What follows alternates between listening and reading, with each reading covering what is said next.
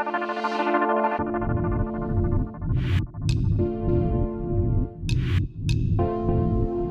สดีค่ะ ทิติพร ชาญวังสะ หรืออาจารย์พีค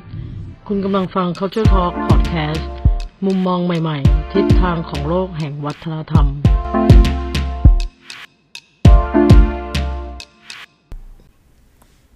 สรุปวิวัฒนาการและโลกทัศน์แนวคิดยุคใหม่ คลื่นลูกที่หนึ่งสังคมเกษตรกรรม ปัจจัยแห่งยุคคือที่ดิน ผู้นำทางสังคมหรือผู้นำแห่งยุคคือจอมพล ผู้กลุ่มอำนาจทหาร เพื่อปกครองปัจจัย และหาปัจจัยใหม่ให้สังคมของตน ยุคนี้เป็นยุคที่พ่อค้าวานิชจะหลบซ่อนอยู่หลังทหาร คลื่นลูกที่สองสังคมอุตสาหกรรม ปัจจัยแห่งยุคคือทุน เครื่องมือแห่งยุคได้แก่เครื่องจักรเครื่องกลต่างๆ หลังจากที่มีการคิดค้นเครื่องจักรหรือเครื่องจักรไอ้น้ำโลกของเราก็เข้าสู่สังคมอุตสาหกรรม มีการสร้างถนนและสาธารณูปโภคต่างๆ การเดินทางไปมาหาสู่กันของคนที่มีมากขึ้น จากการคคมนาคมสะดวกขึ้น ภาษาท้องถิ่นเริ่มมีบทบาทน้อยลง ในขณะที่ผู้คนหันมาเรียนรู้ที่จะใช้ภาษาสากล เพื่อง่ายและมีประสิทธิภาพในการสื่อสารระหว่างกันมากขึ้น ยุคนี้เป็นยุคที่ทหารจะซ่อนอยู่หลังนายทุน พ่อค้า นักธุรกิจ ยุคที่ 3 หรือคลื่นลูกที่ 3 สังคมแห่งข้อมูล ปัจจัยแห่งยุคคือข้อมูล เครื่องมือแห่งยุคก็คือ IT สิ่งต่างๆ ในยุคนี้เปลี่ยนแปลงอย่างรวดเร็ว ผู้คนต้องเข้าถึงข้อมูลก่อนจะได้เปรียบในการในการแข่งขันต่างๆ ไม่ว่าจะเป็นตัวอย่างง่ายๆก็คืออย่าง ใครรู้ว่าถนนไปไปทางไหนก่อน หรือจะไปกว้านซื้อที่ดินที่ไหนกำไรจะตอบแทนยังไง หรือว่าการลงทุนในรูปแบบต่างๆ หรือการที่ Microsoft เติบโตแซงหน้า GE และบริษัทรถเครื่องยนต์ หรือเครื่องจักรใหญ่ ๆ ในเวลาเพียงไม่กี่ปี สิ่งเหล่านี้เป็นเรื่องของสังคมแห่งข้อมูลหรือ Data นั่นเอง คือลูกที่ 4 สังคมแห่งองค์ความรู้ ปัจจัยแห่งยุคคือความรู้ เครื่องมือแห่งยุคคือศาสตร์แขนงต่างๆ เช่น นาโนเทค หรือเป็นไบโอเทค หรือเป็นปรามต่างๆ ที่มันเป็นในเรื่องของสิ่งที่เป็นเทคโนโลยีและองค์ความรู้ที่หยิบเข้ามาปรับใช้ ปัจจุบันสหรัฐอเมริกามีประชากรเพียง 1%เท่านั้นที่ยังอยู่สังคมของคลื่นลูกที่ 1 ประชากรถึง 70%อยู่ในคลื่นลูกที่ 4 แล้ว และประชากรส่วนที่เหลือในสังคมคลื่นลูกที่ 2 และ 3 คลื่นลูกที่ 5 สังคมแห่งปัญญา ปราดแห่งสังคม เป็นยุคของนักคิด การบูรณาการความรู้ และใช้ปัญญาเพื่อการเปลี่ยนแปลงครั้งใหญ่ สังคมใดสามารถพาตนสู่ การเป็นนักปราดได้ สังคมนั้นสำเร็จ และเป็นสังคมที่อยู่ต้นๆของโลก คลื่นที่ 6 สังคมความดี การที่ใช้จิตเป็นหลัก สังคมอนาคตจะผ่านการปฏิวัติความดี เพื่อเคลื่อนจากสังคมแห่งปัญญา ไปสู่สิ่งที่มนุษย์แสวงหามากที่สุดนั่นก็คือ สังคมที่มีความดีมากำกับสังคมที่อยู่ร่วมกันอย่างชัดเจน โลกแห่งยุคโลกาภิวัตน์หรือ global vision ในยุคที่อะไรๆดูเปลี่ยนแปลงไปเร็วสมด ทุกอย่างต้องปรับเปลี่ยนไปตามกระแสโลกาภิวัตน์ให้ทัน แล้วเราพร้อมหรือยังกับแนวโน้มในอีกหนึ่งทศวรรษที่ดูเหมือนว่าทั้งเศรษฐกิจ การเมือง การค้ายังซึมรากยาว แต่เทคโนโลยีกลับกลายเป็นความหวังใหม่ ๆ ที่เกิดขึ้น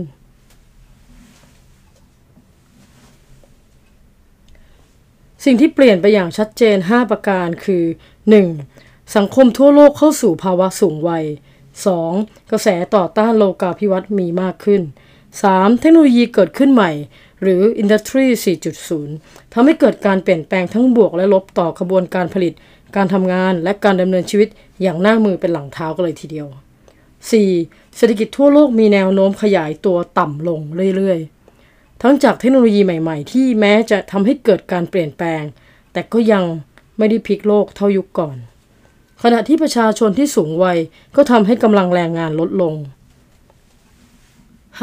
นโยบายการเงินทั่วโลกกำลังหมดประสิทธิภาพลง ผลจากที่ภาครัฐทั่วโลกที่ใช้นโยบายการเงินอย่างพร่ำเพรื่อ จนกระทั่งประสิทธิภาพของดอกเบี้ยเศรษฐกิจไม่มากเหมือนอย่างเก่า อนาคตของกระแสโลกาภิวัตน์ความท้าทายจากไวรัสโควิด -19 การแพร่ระบาดของไวรัสโควิด -19 ส่งผลให้ทั่วโลกต้องออกมาตรการปิดประเทศ ทำให้เกิดการส่งออกสินค้าที่ถือว่าเป็นแรงขับเคลื่อนหลักของเศรษฐกิจ ได้รับผลกระทบตามไปด้วย ผู้เชี่ยวชาญในหลาย ๆ วงการทั้งภาครัฐภาคธุรกิจ แวดวงวิชาการต่างมองว่า การแพร่ระบาดของไวรัสโควิด -19 จะเป็นบททดสอบสำคัญต่อกระแสโลกาภิวัตน์ของเศรษฐกิจโลก globalization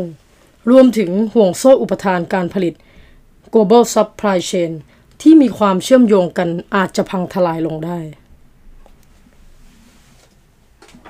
การทวนกระแสโลกาภิวัตน์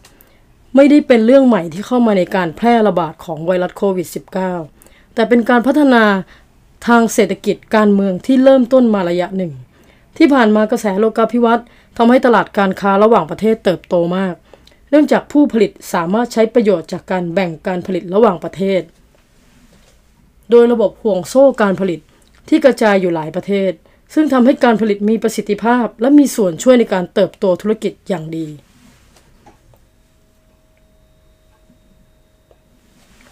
กระแสโลกาภิวัตน์ก็ทำให้เกิดปัญหาด้วยเช่นกัน ด้วยประชาชนบางส่วนมองว่า กระแสโลกาภิวัตน์มีส่วนสร้างปัญหาความเหลื่อมล้ำจากการย้ายฐานการผลิตไปยังประเทศที่มีค่าแรงต่ำกว่า ซึ่งส่งผลเสียต่อแรงงานที่มีรายได้ต่ำในประเทศ ขณะที่เจ้าของกิจการและนักลงทุนกลับได้ประโยชน์จากการทำธุรกิจจากต้นทุนการผลิตที่ถูกลง โดยเห็นได้ชัดเจนในช่วงปี 2018 ที่ประธานาธิบดีทรัมป์ประกาศสงครามการค้ากับจีน ด้วยการขึ้นภาษีนำเข้าหลายระลอก จนมีส่วนทำให้เกิดการกระจายฐานการผลิตออกจากจีนในหลายอุตสาหกรรม การแพร่ระบาดไวรัสโควิด -19 อาจเป็นการเร่งการทวน กระแสโลกาภิวัตน์ให้เร็วขึ้น การแพร่ระบาดของไวรัสโควิด -19 เป็นการตอกย้ำถึงความเสี่ยงของการใช้วัตถุดิบ และส่วนประกอบที่ต้องนำเข้าจากหลายประเทศ และการพึ่งพาประเทศจีน เป็นหลัก โดยเฉพาะอย่างยิ่งในการผลิตสินค้าที่มันจำเป็นจำเป็น และอาจเป็นการเร่งการทวนกระแสโลกาภิวัตน์ให้เร็วขึ้น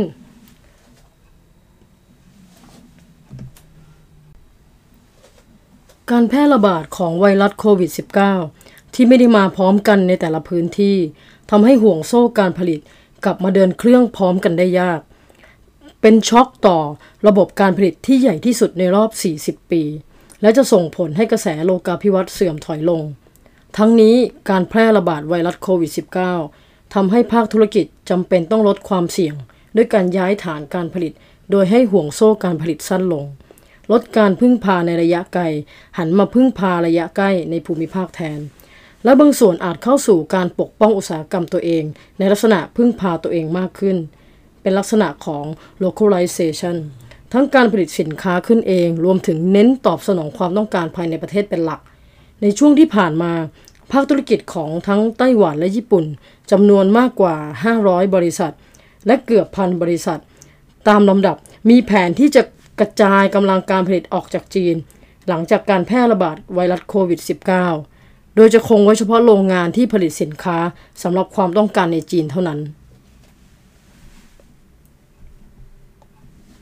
ภาครัฐมีแนวโน้มที่จะใช้นโยบายกีดกันทางการค้า และการปกป้องธุรกิจในประเทศที่เข้มขึ้น ไม่ว่าจะเช่น อินเดีย หรืออาเซียน ในขณะที่ส่วนหนึ่งกลับมาลงทุนในประเทศตัวเอง โดยเฉพาะเมื่อเกิดความเสี่ยงต่อความต้องการขั้นพื้นฐานของประชาชน อาทิ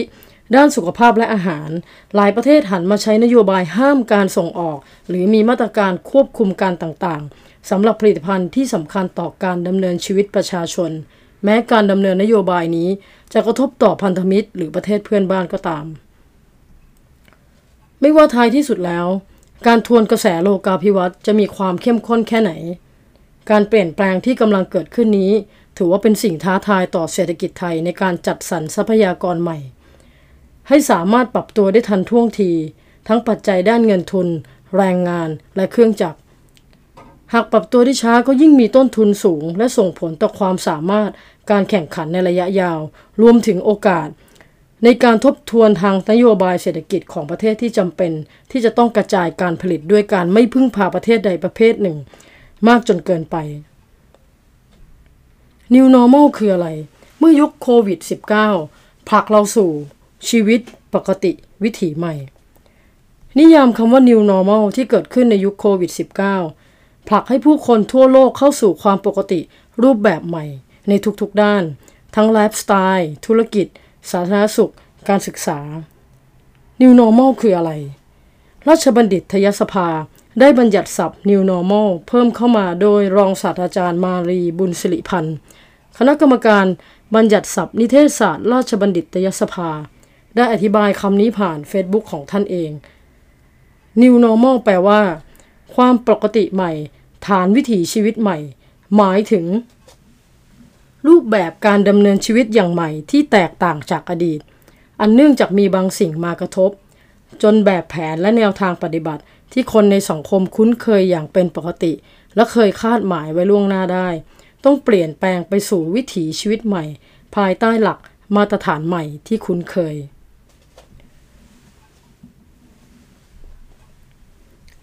New Normal เริ่มมีครั้งแรกเมื่อ จริงๆ ต้องถามว่า เมื่อไหร่ แต่คือถ้าเราย้อนกลับไปเนี่ย จะมีข้อมูลจากนิตยสารการเงินธนาคารฉบับมาประมาณเดือน พฤษภาคมปี 2015 โดยเขมรัฐทรงอยู่ ระบุว่า New Normal หรือความปกติในรูปแบบใหม่ เป็นคำศัพท์ที่ถูกใช้ครั้งแรกในปีคริสตศักราช 2008 โดยบิลกอสนักลงทุนในตราสารหนี้ชื่อดัง และเป็นผู้ร่วมก่อตั้งบริษัท Pacific Investment Management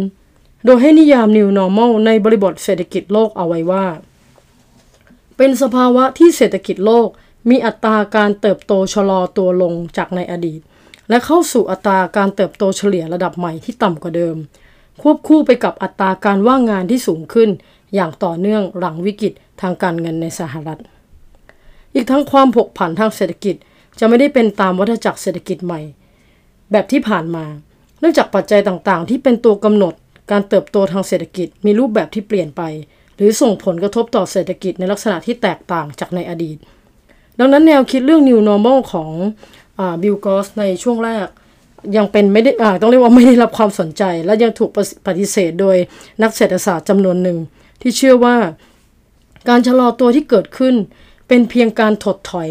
ตามวัฏจักรเศรษฐกิจเดิมเท่านั้น และในไม่ช้าเศรษฐกิจและการจ้างงานก็จะกลับมาเติบโตได้ที่ค่าเฉลี่ยเดิม แต่สถานการณ์เศรษฐกิจโลกปัจจุบันได้พิสูจน์ให้เห็นแล้วว่า สิ่งที่บิลกอฟได้พูดไว้ตั้งแต่ปี 2008 นั้น ก็มีส่วนถูกอยู่ไม่น้อยเช่นกัน New Normal ได้ไปในแต่ละด้านอะไรบ้าง ยกตัวอย่าง เช่น ด้านสาธารณสุขไทย ด้านธุรกิจ เศรษฐกิจ ด้านไลฟ์สไตล์ ดูหนังมหรสพ รวมไปถึงด้านการศึกษาและด้านการท่องเที่ยว โลกจะเปลี่ยนแปลงอย่างไรหลังวิกฤตโควิดจบลง การแพร่ระบาดของไวรัสโควิด -19 ได้สร้างความโกลาหลวุ่นวายให้กับโลกอย่างหนัก ไม่ว่าจะด้านไหนก็ตาม วันนี้มันอาจจะดูเหมือนเป็นแบบฝันร้ายของใครหลายคน แต่ทุกวิกฤตมีเกิดแล้วย่อมมีดับเป็นธรรมดา การแพร่ระบาดครั้งนี้ก็เช่นกันคำถามที่ตามมาก็มักจะมีเสมอว่า เมื่อวิกฤตครั้งนี้สิ้นสุดลง โลกใบนี้จะเปลี่ยนแปลงอย่างไร อาจจะเป็นการปิดท้าย แล้วฝากไว้ให้ท่านลองคิดกันดูว่า สิ่งที่เกิดขึ้น ไม่ว่าจะเป็นการทวนกระแสโลกาภิวัตน์ที่จะมีความเข้มข้นมากขึ้น และทำให้ห่วงโซ่อุปทานโลกเปลี่ยนแปลงไปอย่างรวดเร็ว หรือแม้แต่ปัญหาเชิงโครงสร้างโดยเฉพาะด้านสาธารณสุข จะได้รับการแก้ไขให้ทั่วถึงและเสมอภาคมากขึ้น สังคมจะก้าวเข้าสู่ระบบดิจิทัลอย่าง เต็มรูปแบบเพื่อให้ทันพฤติกรรมของผู้บริโภคที่เปลี่ยนแปลงไป หรือสังคมจะก้าวสู่ระบบดิจิทัลอย่างเต็มรูปแบบ ที่เมื่อมาถึงวิกฤตครั้งนี้ จะมีการทิ้งร่องรอยไว้เช่นกันหรือไม่ จะเป็นการตอกย้ำให้ร้านค้า ห้างสรรพสินค้าแบบดั้งเดิม ต้องเร่งพัฒนาอย่างก้าวกระโดด เพื่อช่วงชิงการตลาดหรือการค้าแบบออนไลน์มากขึ้นหรือไม่ วิกฤตครั้งนี้ บังคับให้คนต้องหันมาใช้เทคโนโลยีเหล่านี้อย่างจริงจัง และโอกาสต่อยอดให้มีผู้เล่นในตลาดมากขึ้น ไม่ว่าจะเป็นแพลตฟอร์ม สื่อสารทางไกล จัดประชุม อีเวนต์ ผู้บริโภคจะเกิดความคุ้นเคย และเปลี่ยนพฤติกรรม หันมาใช้เทคโนโลยีอย่างถาวร นอกจากนี้แม้กระทั่งสถาบันการศึกษา ก็ต้องพัฒนาไปใช้วิธีการสอนแบบออนไลน์ทดแทนเกือบจะทั้งหมด ในช่วงวิกฤต ซึ่งอาจพลิกโฉมระบบการศึกษาโลกไปอย่างสิ้นเชิงหลังผ่านวิกฤตแล้ว และสุดท้าย ผู้คนอาจจะกลัวการใช้เงินสดหรือธนบัตร เพราะกระดาษอาจเป็นพาหะของเชื้อโรค แม้แต่วิกฤตโควิด19 ผ่านไป ก็จะไม่คุ้นในสิ่งที่แบบใช้เหมือนเดิมอีกต่อไปแล้ว เราจะรู้สึกว่าคุ้นชินกับการรักษาสุขอนามัยอย่างเข้มงวด ไปจนถึงการใช้ชีวิตประจำวันที่คำนึงถึงความปลอดภัยต่อสุขภาพ ด้วยปัจจัยเหล่านี้จะทำให้ระบบการชำระชำระเงินแบบดิจิตอลหรืออิเล็กทรอนิกส์ ได้รับความนิยมอย่างแน่นอน เราจะต้องมีอะไรเปลี่ยนเปลี่ยนไปอีกแน่ ๆ